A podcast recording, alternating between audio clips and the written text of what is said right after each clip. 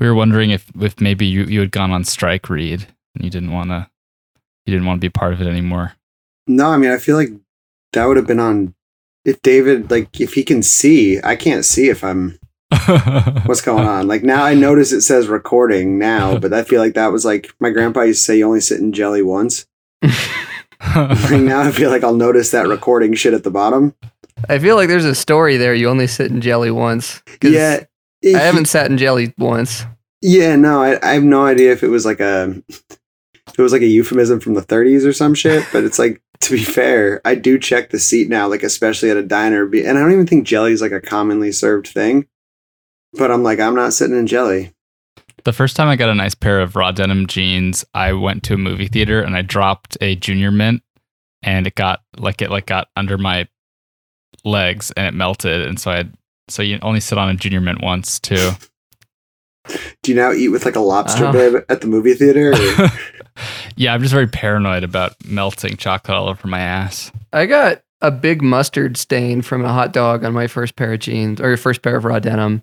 And I just rolled with it. I was like, okay, this is part of the process. I'm angry about it now. Um, but I it, I looked at that mustard stain and I remembered a fond memory of eating a hot dog. Have like a sense of pride in it 18 months later? Slightly of like, yes, I I I, I get it now. I'm not babying these things. The, the the mustard stain is mine, and this is where we're going with it. Another thing on my current pair of real McCoys, I don't know if I've talked about this, that they have like bleach like marks all up like the bottom parts of the legs, because uh, this might be a bit much of a story for the the podcast, but like my old roommate was like very drunk one summer night and he dropped a beer bottle while like in front of the fridge while wearing flip-flops and he like cut his foot open and he like limped to the bathroom where he just started like bleeding all over the floor and i found him when i came back like uh maybe 30 minutes later and he was like my foot hurts. I don't want to get up and there's just this like blood all over the floor and i was like ah this is gross. Like and i was a little bit buzzed so i just went and got a big container of bleach and started just throwing it on the floor because like i didn't want to walk around in his blood obviously Obviously. and I was wearing those jeans at the time, so I got like little white splatters of bleach all over my jeans that I didn't notice. And the next morning, I woke up and put them on, and they're relatively new. And now I have these little white spots that everyone's like, "What'd you do to your jeans? Where'd you get those done? Like that's really cool." And I was like, "Oh yeah, I'm like Randy. He cut his foot open, and I had to clean up after him while I was drunk." But how are you applying this bleach? Like it sounds like you were like doing like some like holy water shit with your fingers, like spraying it all over the kitchen. Yeah, exactly. No, it was not nearly that delicate. This was in the bathroom, and I was just like pouring it on the floor from like waist height. It was As was uh, just splash. it was a splashback. Yeah, but no regrets. I had a coworker at Union Made that'll that'll remain unnamed, who kept telling me that the laundromat machines that he was using had like bleach residue in them because every single time he'd use it, his clothes would get all fucked up. And like we were like, damn, dude, that's like that's wild. There's like 30 machines at your laundromat. And he's like, I know, all of them have bleach in it. And then he realized he had a shitty cap on his bleach. and he was just fucking up his clothes for like a solid month. I don't mess around with bleach, man. Like that's it's that's too No, caustic. neither. Yeah, you don't just- bleach your sheets and towels.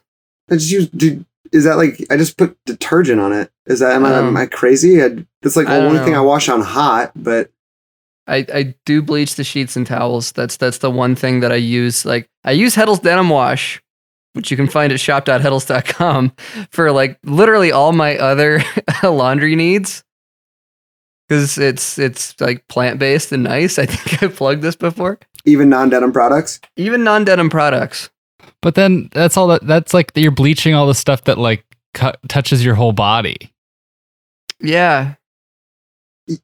Uh. You just you're just like gonna leave that yeah floating. Okay, yeah. Uh, word. Like Albert and I are both like I don't want that on my body, and you're just like just bathe me in it. But while I'm sleeping, Well, and when I'm out of the shower, yeah, it's it's an antiseptic thing of just like, oh, this is clean. yeah, but This like is isn't that the. Isn't that the point of detergent? And do you not have any sheets or towels with like pigment to them? Like, are they all just like pearly whites? Yeah, white. They're all white. You you, You- gotta know. this is like hospital procedure. Yeah, like, you're what going- yes. What's going on? Like th- this isn't 1904 where you need to know if you're like shit. Just like Is it not? I mean, you I feel think- like now more than ever. just do your sheets every week. Like I feel like that's like a pretty standard. I mean, like I feel like you're sleeping in them seven days. It's not. There's no question about whether they've been dirty. Just like just do them every seven. I feel like that's like a Yeah. With bleach. No, yeah, but like the uh, point of the white is to know, right? Like I, I'm I'm confused about like why we need both. Like you're really covering your bases, I guess. I really enjoy that like feeling after taking them out of the dryer and like putting them back on to the bed and being like, mm, That fresh like- bleach feeling. yeah, it's like I'm I'm diving into a dry like uh YMCA pool. no, you No, can still get- what? Don't Like, do that. Does your room just smell like a Hyatt hotel?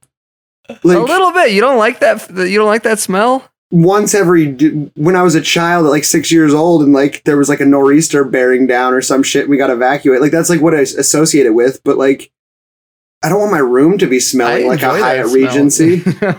there was uh, the the Denver like athletic club downtown, which is way way too fancy for me to ever be a member.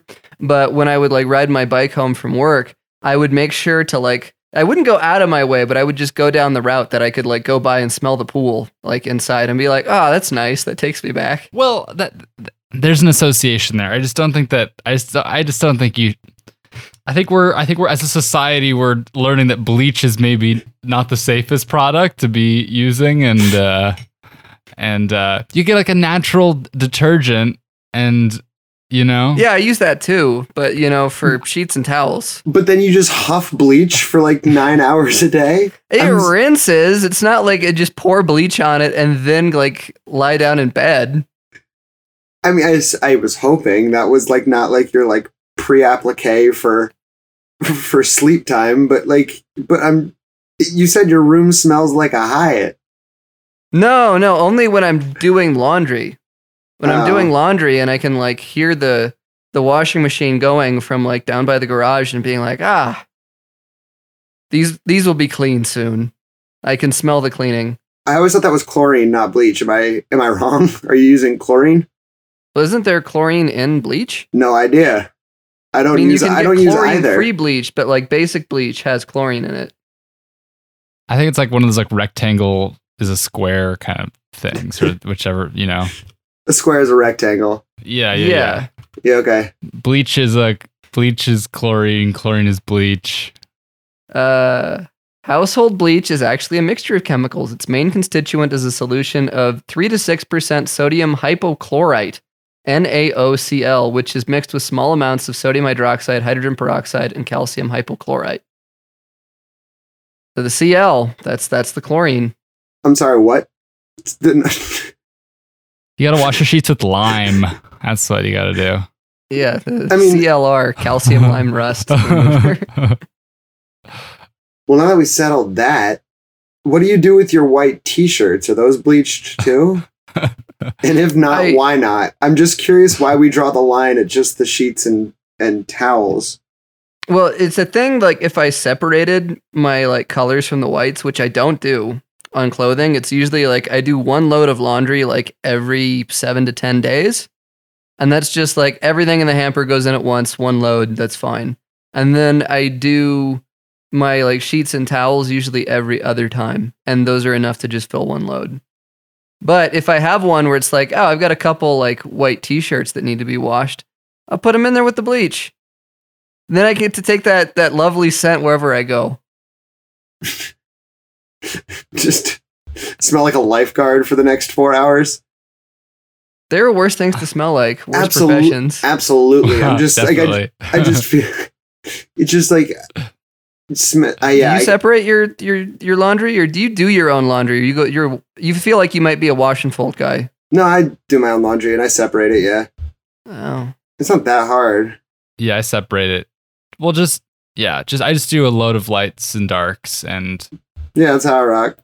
yeah, And then if I'm rock, if I'm doing the other stuff, it goes hot. And somehow we turn into a laundry and chemistry podcast today, which is tight. Um, I didn't see that coming. well, it's about to get a lot more boring.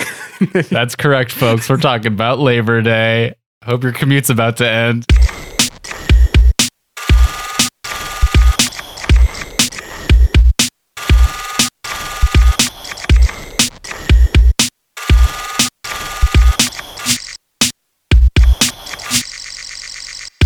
Well, welcome back to Blowout. It is me, Reed, and Albert. How are we, guys? Good. Yeah, good. Yeah, very excited here. Very excited.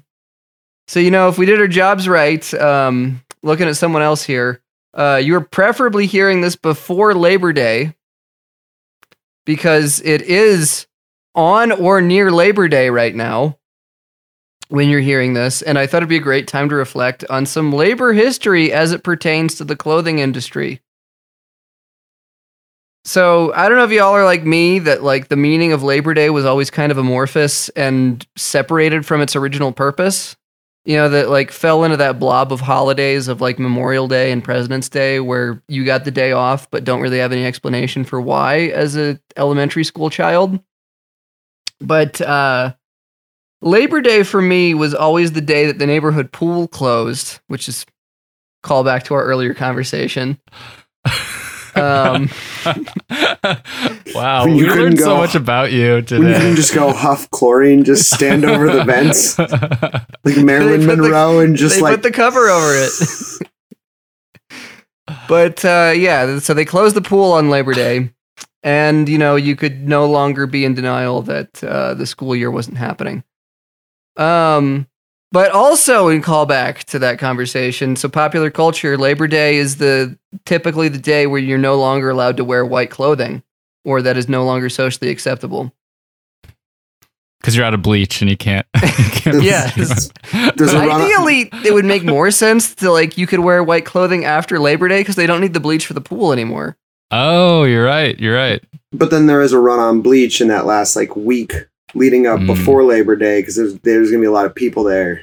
So the bleach shortage would lead to not wearing white Not wearing immediately after following.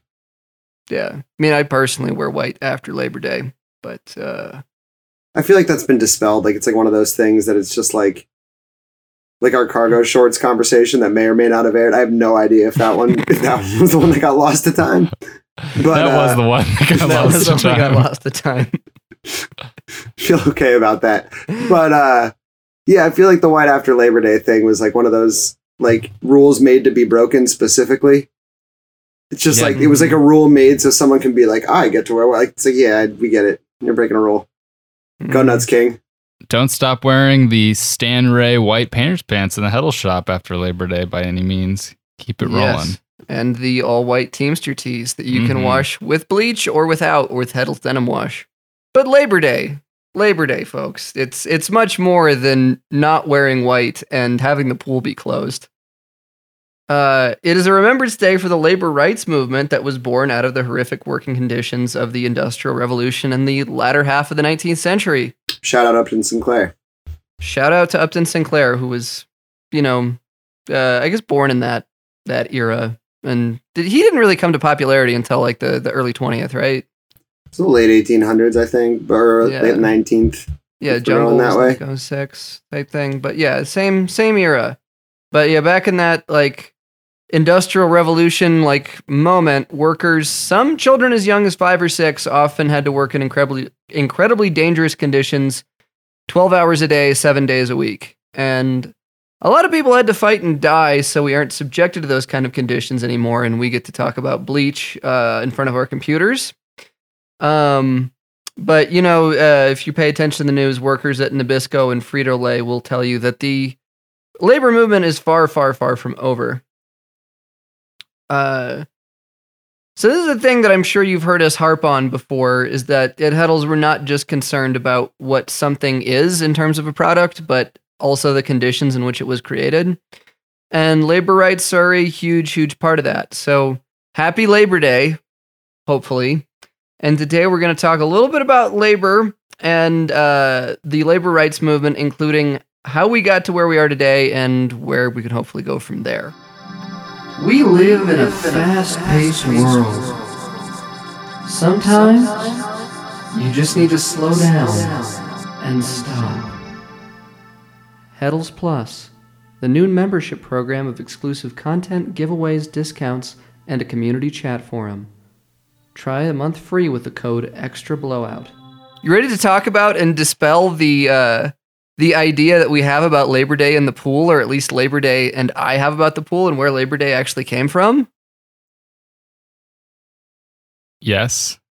Great. Are, are there? I, I have to. I have to know. Are there like overarching myths, like like thing, like misnomers besides like the the pool thing? Like uh, there is a misnomer. like doesn't Valentine's Day have like a weirdly bloody history or some shit? Am I crazy? I know it's a Hallmark holiday, but like, am I am I crazy about the Valentine thing?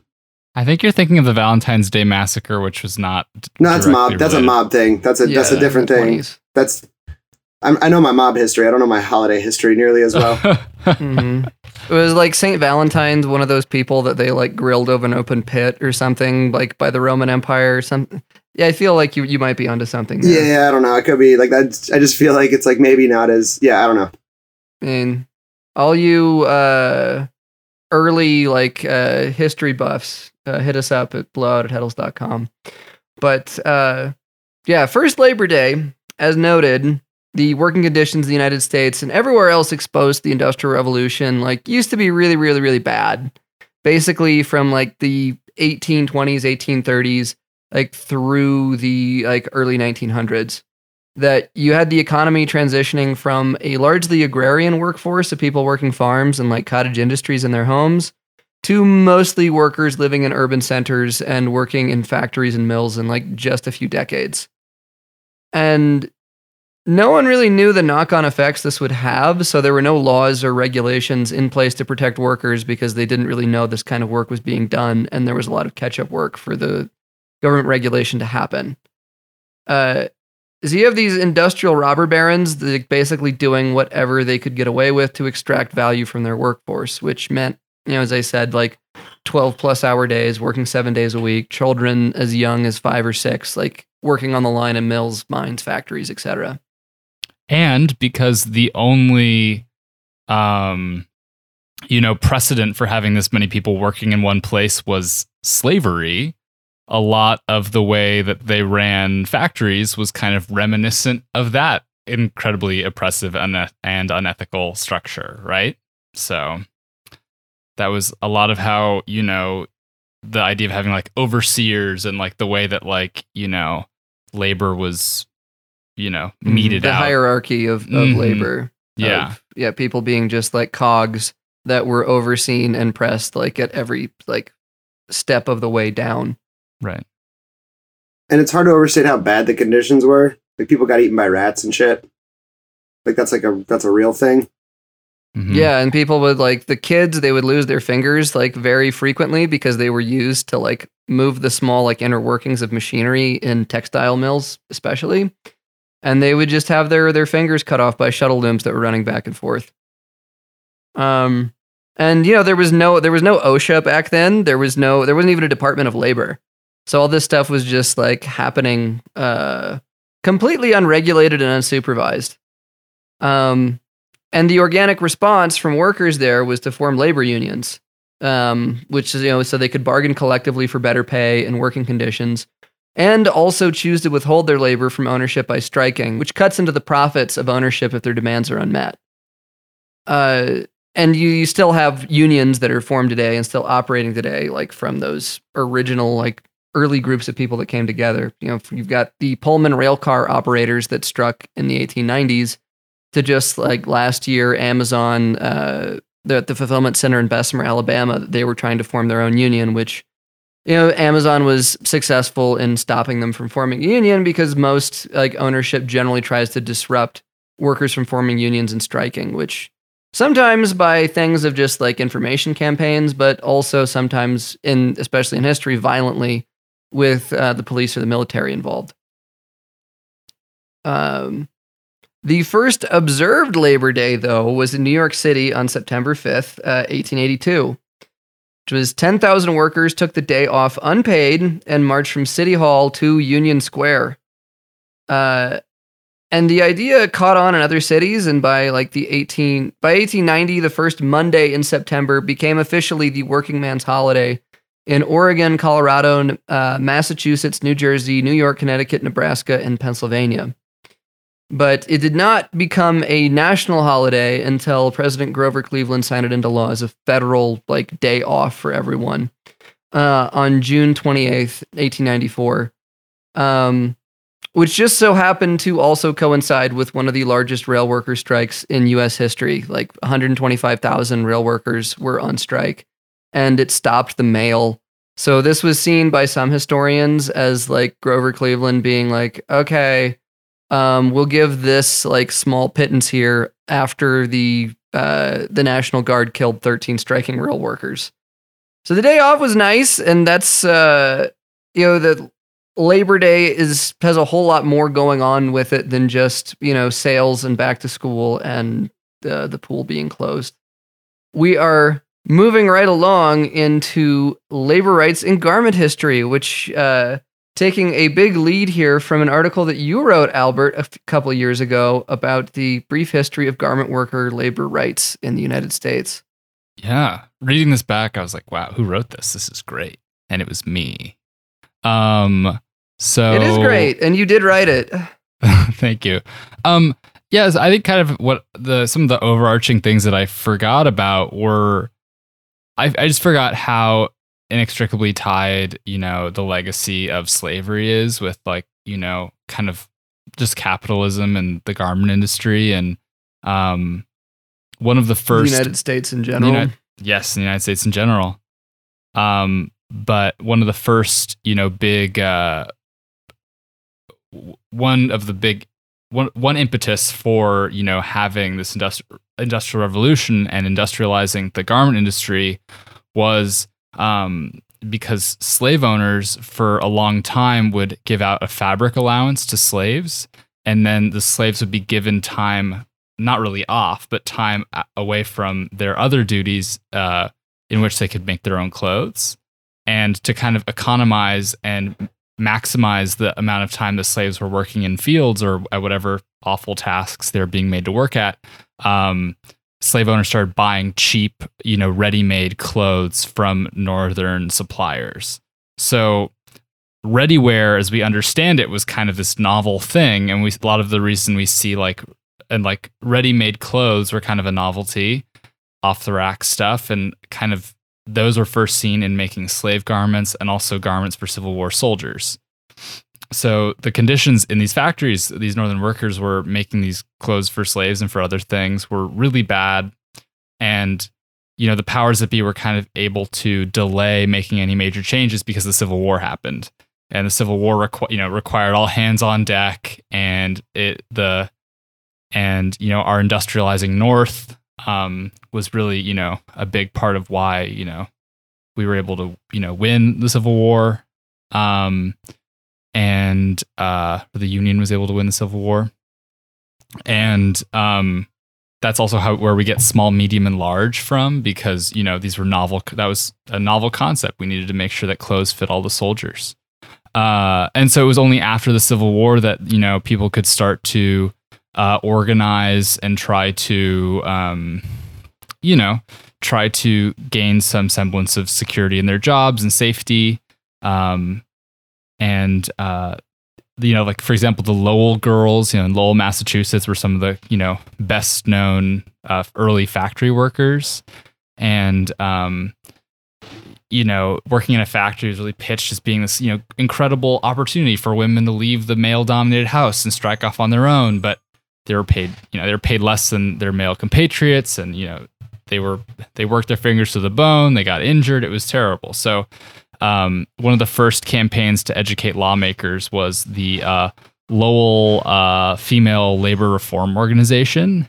And from then on you know you saw more and more um, of these unions start to crop up. Uh, in 1900 the international lady garment workers union uh, came to be um, but again, it was just it's hard because traditionally, as it is now, the folks who worked in the garment industry in factories were kind of you know were often immigrants or uh, just people who didn't have other opportunities. It wasn't like they were you know seeking out that really difficult work. So Just it was generally the most disenfranchised people in society, like have Yeah. always done this kind of work. Exactly. And they would be from such disparate um, from such disparate, uh, you know, backgrounds. So it would be hard to form a unified front because the interest of, you know, you know, women workers, Jewish, Italian workers, all these people have different wants and needs and different, some some cases, totally different languages and cultures, and it was hard to kind of unify. Um, and that was that's kind of been the the hard work of these unions um, forever.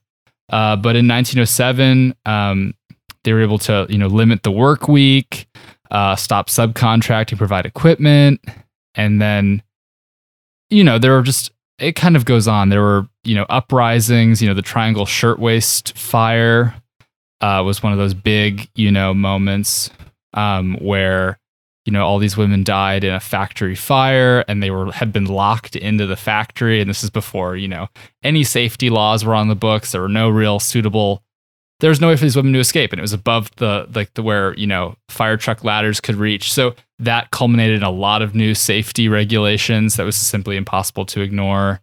Um so it's just it was just kind of slow process of gaining new thing gaining you know these small victories. Um uh, a big uptick in you know labor rights came with Franklin FDR's presidency.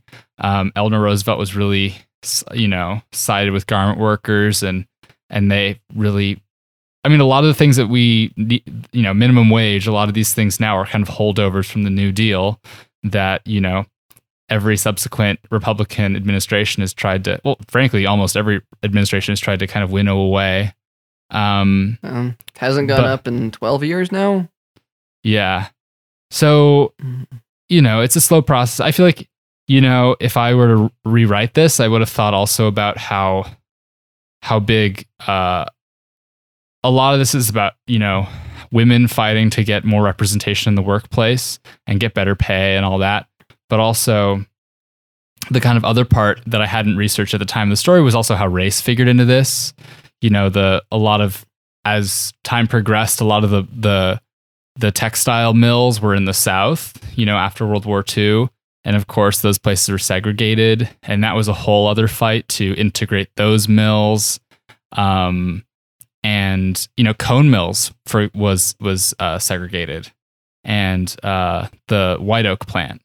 And um, they were one of the early ones to integrate. But then, even then, integration, it's just an ongoing thing. And, and today, some similar you know similar to the triangle shirtwaist fire we had the rana plaza disaster in uh, bangladesh and you know the, this this goes on where you know business whenever we start to see a little bit of improvement in the lives of workers then businesses will move uh, manufacturing elsewhere so you know they moved them out of the US. They moved it out. They're beginning to move it out of China because China is rapidly, you know, the conditions are improving in China and it's getting more Mhm. expensive to manufacture there, which is why people have moved to Bangladesh and places like Ethiopia. And it's just kind of the the death march of cap late stage capitalism. But a lot of people fought really hard and gained some hard won victories and we have a lot to thank them for. The weekend, you know, all the work Mhm. week, all that kind of stuff. Forty hour work week. Yeah. hmm Which, yeah, like you mentioned the Lowell uh, girls. Like, I remember when we were talking about them in the denim history episode a few months ago, like the average work week there was, I think, 70 hours, which is just like seems bananas um, thinking on it now because it's not like, you know, the uh, investment banker 70 hours type thing where they're like looking at an Excel spreadsheet all day. This is like really, really difficult manual labor um, that takes a big toll on your body. Um, especially like what you mentioned about how like this has become a much more international solidarity struggle, um, where like it's sort of a recent phenomenon of you know like in 1900, it's not like you could just like ship all of your production overseas and have it come back. Um, it's a thing that uh, yeah, right now as you make progress in one area, like they just leave and they go to a place where that progress hasn't necessarily been made yet.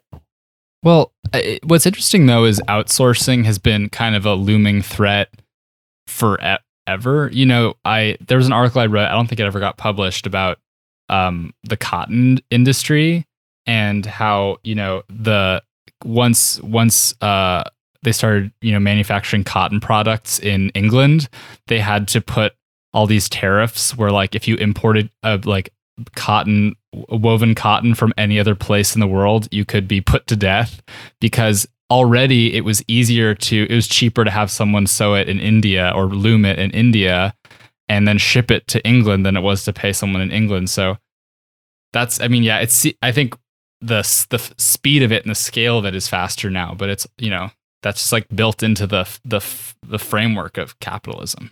All right, so we're going to take a quick break and uh, we'll be right back in just a sec.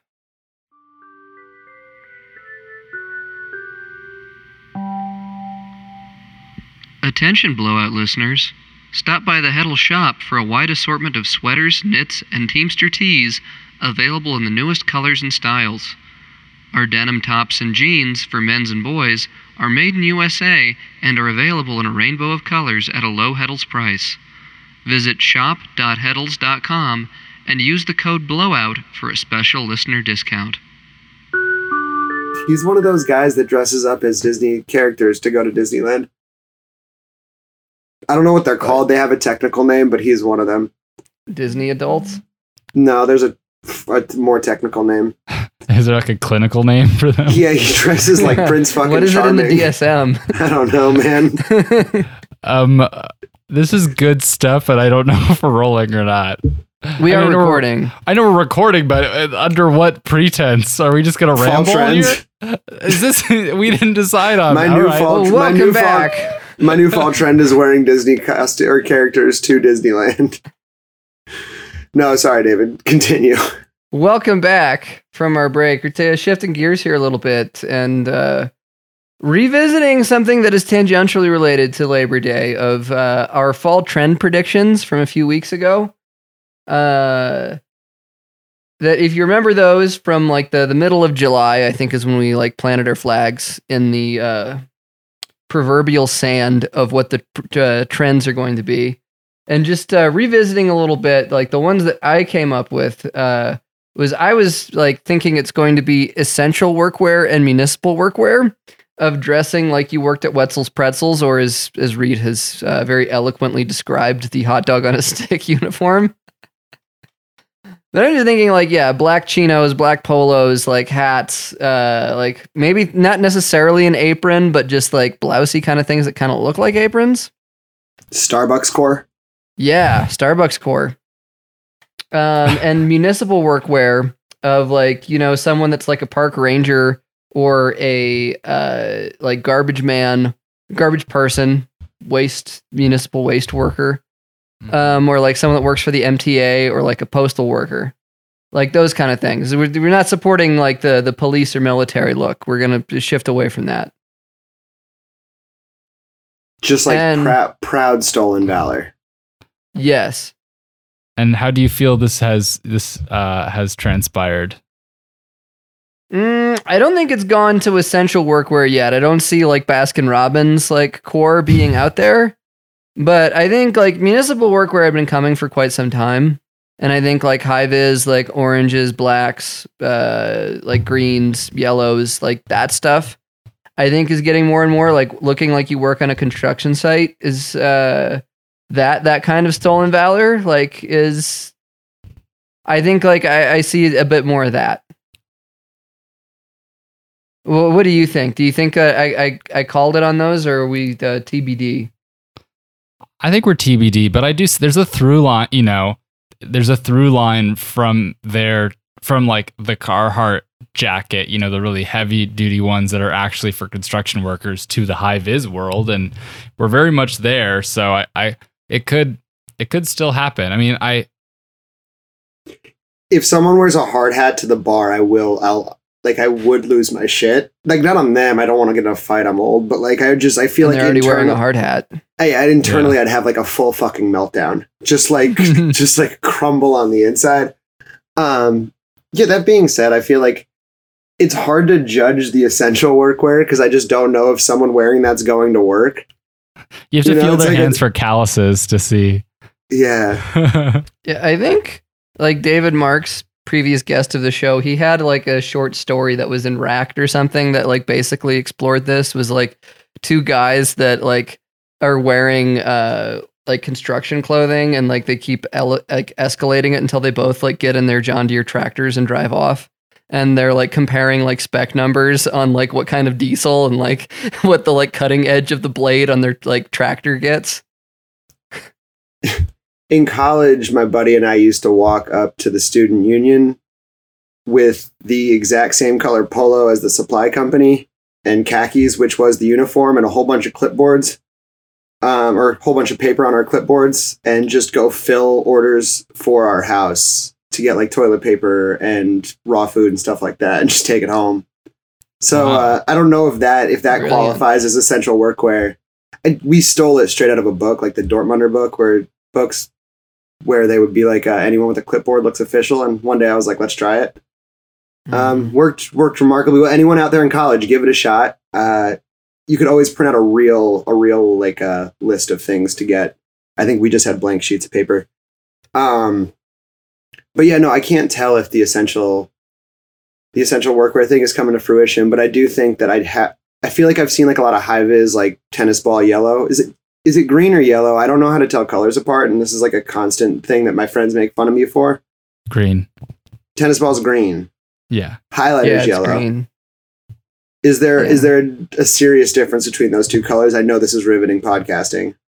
Yep. Is there a difference between yellow and green? Is no, the asking? highlighter and the tennis ball. The highlighter and the tennis ball. Like, am I look like I feel like that's like if I were if there was someone who was like that's highlighter yellow. If I said something that was like tennis ball green, I'd be like that's the same thing. Those are different. I knew I wasn't discerning enough. Like to be totally honest, I knew this was a problem. I learned that I didn't know the difference between orange and red, like just like fundamentally. It's not colorblind. I just don't know the difference. That does sound like uh, the the definition of color blindness. I feel like I'm seeing the color that everyone is is seeing. I just don't know what the colors are called. Uh, is the main distinction. No, like because it's like I feel like if I described it, I'd be like, "That's the color of a fire engine," and they'd be like, "What's the color of a fire engine?" I'd be like, "Orange," and it's like I know it's red, Mhm. but like I just don't know what colors are. Um, which is Uh, awesome because I wrote menswear copy for a long time. So apologies if that fucked you up. Anyone out there? I feel like the but to your point about those two colors, I feel like I see those a lot in like women's clothes recently. I feel like that's kind of a thing. mhm. Kind of like you know- Lululemon's going electric. yeah, or like your like Love Island contestants are wearing those colors, you know, in swimsuits and shit. For example, Big Big Love Island guy, Albert. yeah. Shout out to all my Love Island heads in the in the crowd. It's so much work. It's It so is. much work, man. Like it's like one of those things where I was like, I'm gonna do this because I've done all the other ones reality wise, and I was like, this is this is like a class. Um, yeah, I think the I think those colors are definitely right, David. I think Mhm. otherwise Albert's been talking about a sexy grandpa, which is great branding. Yeah, very Um, different direction, but I I don't uh, I don't think it's wrong. thus far because it's been hot as hell in New York, like like just so hot, so hot. I feel like everywhere. So I can't really judge like the corduroy and shit like that, but I feel like it's been like even past sexy grandpa into like like slutty and thirsty grandpa, which is awesome. Like it's just like, you know, just like dropping the buttons like all the way down to the belly button. It's like, you know what? Oh. Like Mhm. like just the one button rule in full effect. We're not going to tell you which button to button, but you got to have one. Um, I've seen that. Like the shorts aren't even getting like shorter around here. It's just like I feel like people are just like either hiking them up higher or just not giving a shit and just like you know like it's just like I there's definitely more thigh kicking around and it's like you know what? Let's let's get this the sexy grandpa or, you know let's let's turn it up to 11 it's the last week of summer. It's labor day. Thirsty grandpa. Yeah i you know and like a grandpa we in the pandemic don't know how long we have to live so we have to live for today. i just watched rocky 3 and the shorts in that movie are so good. All the like, apollo creed training stuff. Mhm, They're Like- running on the beach scenes. yeah those are some short shorts and they're fucking good. Have you gotten to four yet?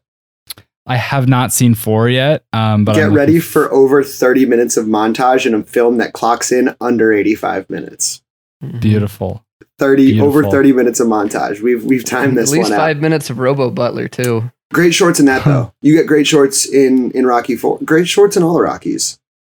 Great shorts. I yeah, just like the fits in in the third, I found were to be really excellent. Um, there's just like more colorful characters in it too. Yeah, I feel like I yeah. So it's in, it's it's good to because I, I feel like New York.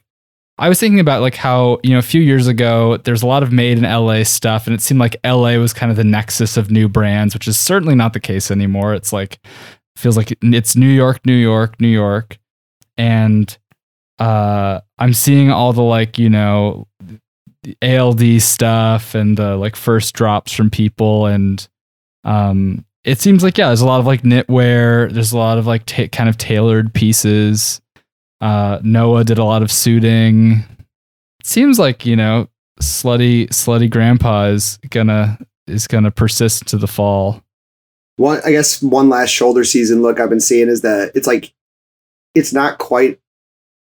It's not like a Leah or like quite like '90s rave kid, but it's definitely like small top, big bottom. We're coming back into on the guy's Mhm, side mhm. too, not just on the girl. Like the girl's side, small top, big bottom has been like I- you've been seeing that, Mhm, but mhm. on the guy's side, it's like I feel like I have been seeing like it's like the reverse of the TikTok t-shirt short ratio, where it's like a Mhm. double X t-shirt with the three inch inseam short, you know, like where it's like is are they they're wearing shorts because they're dancing, Mhm. but um, but yeah, I've been seeing like the like the vintage tee that's like that's definitely a size small, with like with a pair of way bigger like just bigger pants than we've seen in the past. Mhm. And I'm probably just like I got short legs, so it's like I'm gonna stick with my normal size t-shirts for this one. I'm gonna sit this one out.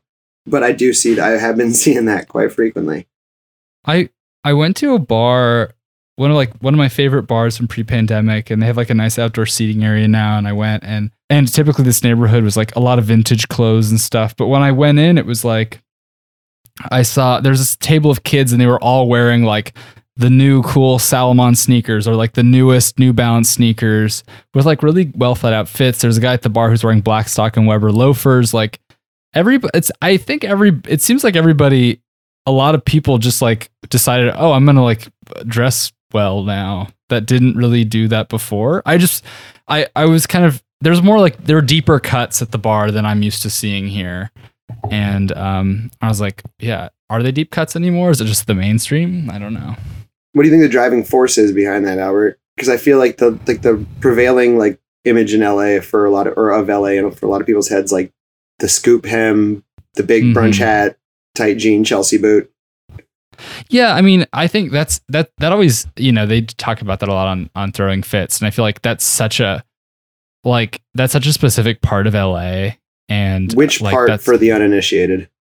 That'd be like I'd say that's like the West Side, you know, because like I think everybody who everybody who's not from LA who moves to LA moves to like West Hollywood and west of that, and like I think it's like and closer to the beach and stuff, at least in my opinion. And I feel like people who are from LA that I know all live on the east side, which is farther from the beach, but there's more like real stuff. There's more like authentic Mexican food. There's more vintage clothing. There's more. It's more like kind of just like it's like a proto there are some like proto New York neighborhoods, I guess. Um, I don't know, but I don't know where these people. I mean, I guess like maybe it's just like I, I don't know where they're getting this information though. I it could be they're listening to Throwing Fits, or there's like some combination of like fit Instagrams that they're you know on. I don't know. I mean, I think stores stocking things are always going to have certain certain impacts, right? Like, hmm um, and then that sort of like runs its way down into the Zaras of the world. And it's like if that stuff's accessible for thirty dollars, you might take a flyer. As far as like what you're looking like, or if you're at a vintage store, you know, it's like it's always going to be right around there. Um, yeah, I, I am curious because I feel like the one that gets just roasted all the time is like one of those like uh medium floor, medium ceiling looks where it's just like it's so hard to mess it up. It's like it's like literally it's like if you want to look like that, you can just straight up look like that. Like that look is it's just like buy tight jeans, a big shirt, a hat, and some boots. Mhm. Like and you'll look Mhm. exactly like you think you want to look. Where the Mhm. rest of them have like a whole bunch of volatility. It's like a super low floor and a fairly high ceiling. As far as whether you actually Right. pull it off, like is like the cuff like you know, it's like is the cuff width right? Is the hem height right? Like what are you doing? with a whole bunch of that other stuff. So I can understand why it's been like, especially in a town like LA where I feel like it's probably like a big first impression town. It's also Yeah. daylight there. Here, like New York, it's like you're at a bar, you can't even see people's legs. Um, but yeah, so I could understand sort of like I guess a reluctance to to dive into something like to the unknown. But uh, yeah, that's that's fascinating that LA is. Did they? I don't even know if they caught up. Maybe people are just like realizing that that like that's not the exact look. I don't even. I couldn't even tell you. But I do remember seeing that specific look a lot. It's like a light gray T-shirt with black jeans. Is specifically the one. I mean, yeah, it's just it's like it feels like you know. Yeah, I, I mean, it's also the landscape is changing. Like you know, Silver Lake, which used to be a neighborhood that I thought was really cool, like it got the Erewhon in, and now it's like all the West Hollywood girls live there, and it's like you don't see any cool fits there anymore. It's pretty lame now, and it's like really, exp- it's like a bunch of really expensive stores. Like the one cool army surplus store that I love there is gone now, and Hey, Mohawk just- is I- great over there. Mohawk is good. It is a very hostile shopping environment. I found. Uh, Is the porn store next door still there? no, that's gone. That's gone. It's a dispensary now, right? Yeah, Sad. there's a great documentary about that porn shop. Uh, I mean, I feel like it really added to the neighborhood and like made it was like you knew that the the front was coming. At least when I lived there, which was about ten years ago now. Uh, that it was you know the the tide that you mentioned that's coming from like you know West Hollywood to Los Feliz to Silver Lake is like mhm. marching onwards eastwards and like pushing all the the, the cool stuff out. And it was just Yeah. like Mohawk, you got like five years maybe. But it's still a very good store, but just like the, the neighborhood there is like once that intelligentsia went in, like caddy corner to it, it was basically over. well, Mohawk's so expensive. I think it'll appeal to that new crowd. Mm-hmm. Was it Racked that wrote that piece where they were like, you could basically draw gentrification maps based on vintage stores popping up? Do you remember that thing where it was just Wow. like, like you could like, and they like, they did it in New York pretty effectively, where they like just like started like plotting where they went in in Williamsburg and Bushwick and like the price of rents around those areas, where it was just like, we're not saying there's causation, but there's certainly correlation. Yeah, I'm sure like uh, BlackRock or whatever like has all these algorithms like planted for it, and like they're they're the ones secretly running these vintage stores. Flam- Flamingo Vintage by the pound, owned by BlackRock. Mhm. I just do feel like I I feel kind of out of my depth because I there's so little reason to go like you know shit is not quite right yet. I don't really feel like I want to go out all the time, and I'm not really seeing people. It's just weird to see people in their habitat and what they're wearing now. I think people are going a bit bigger and being a bit more adventuresome with their fits, just in general, because uh, yeah, it like they've had all this time like to themselves, like alone inside, um, for the most part. And like when they're able to go out and do something, they're like, I'm gonna wear the thing. I'm planning this out. I've got it like set. hmm They, they had time to test drive their entire closet. Yeah, like the thing that they like might have been like a little bit uh, afraid to to wear out previously is now just like, well, fuck it, why not? As you said, we don't know how long we're gonna live. We don't know how long we're gonna be able to walk outside. Um, I have a question for you guys. I so I watched the Jake Paul fight. Uh, I don't know if you guys saw this. Oh, And- I watched all the undercards too. Yeah. And I'm just curious if we if if you could say that the Jake Paul, the Logan Paul style, is that camp? Is that like Oh, that's an interesting question. I think he got that. Wasn't he rocking a Nicole, Nicole McLaughlin like jersey that he had to buy or some shit? I don't know, just like the hair, the jewelry, everything. like Jake Paul know- looks like he stains furniture when he sits on it, and I can't explain why. Like it just like looks like he leaves a mark that's permanent whenever he stands up. but like, and I know that's like that's a terrible thing to say, and I don't. I mean it like objectively somehow. Um, I don't know Yeah, though. I- Like yeah. Logan, Logan, no. I think Jake Paul is like verging on it because like I don't know. I think I've read far too much about these like fucking weirdos, but like I feel like lo- like I feel like Jake Paul truly is like the rest like the WWE guy, which is like inherently camp, right? Like like wrestling is camp. yeah. and I think he's like more of that. Like I think Logan is like doing something. I have no idea, and I don't really like. To be honest, don't give a shit about like e- like I mean I do because I've clearly read enough, but like no, I think what he's doing there specifically though, I think you like I think that's an interesting. It's an interesting point. Like it, it's not fucking earnest. Like it's not serious Yeah, it's like and it's you know, showy. so I want to I want to make a TikTok about that, asking the world if that's. It's I not good believe that. camp. I think we can like. I think. I think you like. And by the way, I'm probably not like the arbiter of camp. Like I don't. I don't no. fucking know. As like a cis, None of us are. Yeah, like as a cis straight white male, it's like I don't know if I can Mm-hmm. like if I can spot camp on site, but like it feels like it's it feels right saying it. It's like I don't know, man. Does that suck? Like someone told me the other day, or not the other day. Like this was really I don't know why the fuck I said the other day. It's like three years ago at this point.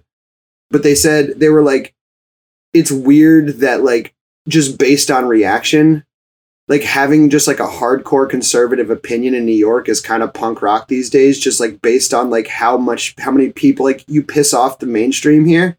And it's like it's not good. It's just like I was like thinking about I was like, yeah, we do kind of vote like 90% one way.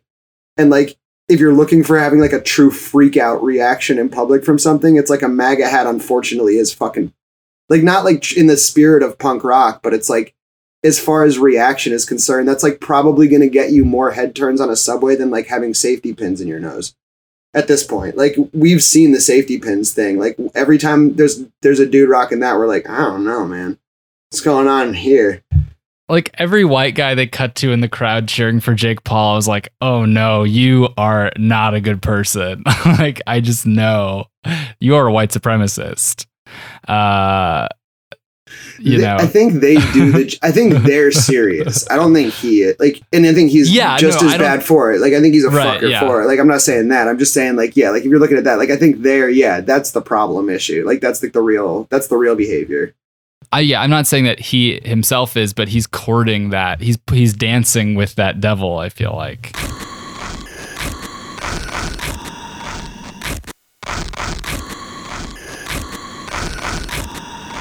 Blowout. I did buy something. Mm. I bought a few things. Mm. I don't have the time to get into them at the moment. But, You've bought uh, more stuff than me recently. Continue. I have. You're really So- edging us with this uh these new purchases. Hmm Well, you're aware of some of them already, them. but uh, I did keep the black jeans. Uh-huh. The sugar canes. Um, yeah, I got a pair of the Lee 101 like zip fly jeans that we're gonna have in the shop soon. Mm-hmm. I got a Kapital like quarter zip up fleece. Which one? Whoa. Uh, just a sec. Let me go grab some stuff here. Right, Ryan, well- you can edit this this dead air out. Who says I'll be dead Albert and air? I, Albert and I keep talking about the Paul brothers. For all those interested, I yeah, I do I do I I just yeah, I think there is a campiness to it. Just I don't know, straight up. He's back. I'm back. It is uh this one that's like oh yeah, that one's sick. Polyester That one's fucking acrylic. great. Oh, yeah, it's so it, it just stuck in my head for a while. I think we did we write it up. Uh, it uh, yeah, it is the Kapital. Uh, like it looks like something. I don't know that uh you would like find on an Antarctic research station in like the 80s. It's like came out of the thing, and it's got this like weird Kapital woven logo that says capital piano and farm on it, and it's got like a guy in a headdress playing a big like grand piano Is on the I'm- woven label. I mean this with all seriousness. That's what that's like was this tipping point, right? Was that patch for you? Like you liked the thing and then you saw the patch and you're like, I, I need this thing. I did have like a two week cooldown period where I was like, I have to wait on this. I have to know. And then, yeah. And, you know, you get a uh, 15% discount at Blue in Green with your Heddels Plus membership. But yeah, this one's really fun. And then the other thing that I got, which leads into the other like offshoot of municipal workwear that I'm calling uh, Discount Astronaut, which is like basically, you know, Harry Dean Stanton's character from Alien? Like, I've really been feeling that of like wearing like futuristic, like, I don't know, like astronaut clothes, but also having like a trucker snapback and a Hawaiian shirt. So it's the it's like the populist astronaut, the opposite of the billionaire astronaut. Yeah, the populist astronaut, the workaday astronaut. There was a movie called The Astronaut Farmer with Billy Bob Thornton where he built an, a rocket. Do we not? Have we just? This is Astronaut Farmer Erasure. I'm sorry. Well, I'm talking about just like the workaday guy that went up on the space shuttle in like the 80s. Mhm, mhm. And uh, I got a, a pair of sassafras fall leaf sprayer tough pants that have 15 pockets on them. uh, Have you found which- all fifteen yet? It took me a minute, but I did. and just, yeah, the way that they like flare out, like sort of at the hips, but not at the waist, in a way that makes them sort of feel like the uh, current gen, like astronaut suit. I'm a big fan, and just having all the pockets and just like feeling like, uh, and especially the color because they're this like slightly off white, like I think they call them ivory. Can you show us the um, back? Yeah. This is the front Uh huh. With all the pockets, like, and then they've got the back, and it's got this like hammer loop between like down the crack. Mm-hmm. That looks like a gun uh, spot. I mean, these are gardening pants. I think that's like the, the explicit purpose of sassafras, but yeah, I guess you could. You don't carry a gun when you garden. Big mistake. And a seed gun. Yeah, man. I feel like that's an Uh, essential tool. It's when you're most vulnerable. Man, I feel like it could be a disadvantage if uh if I ever had to get into another fight because somebody could just like grab you by this. But yeah, you've got His fighting career. He keeps. He keeps bringing it Yeah, you keep referencing this. But now someone's carrying you around like a tote bag on the train from Yeah, your back. by your your your uh, loop in the yeah, crack. just like this is uh this is getting me back loop. into the big pants game. Because yeah, love they've this. got like they've got five pockets. Then they've got this like big pocket that goes all the way from the front to the back. Mm. And then that pocket has a pocket in it that goes the entire length of it. And they've got like two knee pockets. And then they've got pockets like on the back hip, like regular tool pockets and a belt loop. It is, uh, or a, uh hammer loop. what hath God wrought? I don't know, but I like it. So yeah, David- I'm on uh, perma Yeah, David, you freeze should- now. Nah, you should just keep it rolling. Let's get nuts. We don't know how long we have left, as Albert said. Let's just let's go. Let's go fucking crazy, dude. Um, I, I wanted David bought this shit every week. That's a segment. David bought this shit. we'll see. It's not a segment. What's it's not a I, good I may have one coming up, but uh, yeah, it, it's it's nice to get some neat stuff, and um, yeah, we'll have Lee coming into the our shop hopefully pretty soon, maybe next Mhm. week. Mhm. Um, Stan Ray is in there. We can hardly keep that in stock, and uh, Teamster stuff. We got a lot of that though. That no code required, twenty five percent off for Labor Day. All weekend. Um, yeah, you about ready to wrap this up? I, I, I feel like we've we've we've said our bits. yes. But uh, yeah, happy Labor Day. Go on to shop.heddels.com, pick up uh, some Teamster tees for 25% off. Uh, if you got any questions, comments, concerns, Reeds, what's our email? blowout at heddels.com. And don't be mad if the pool's closed because you know it will be. You know it will be. You can't you can't be mad if you know it's gonna happen. But maybe you can stop by for just one I guess last you can. lift. That's a stupid fucking rule I just made, but just like you know it will be closed. So you just like just Mhm. prepare for that. That's what I'm saying. Yeah. Prepare. Lower your yeah. expectations. Yeah. And I can still ride my bike by the the athletic club because their their pool is indoors because they're fancy, and I can still smell that chlorine. And we'll leave you with that. bye bye.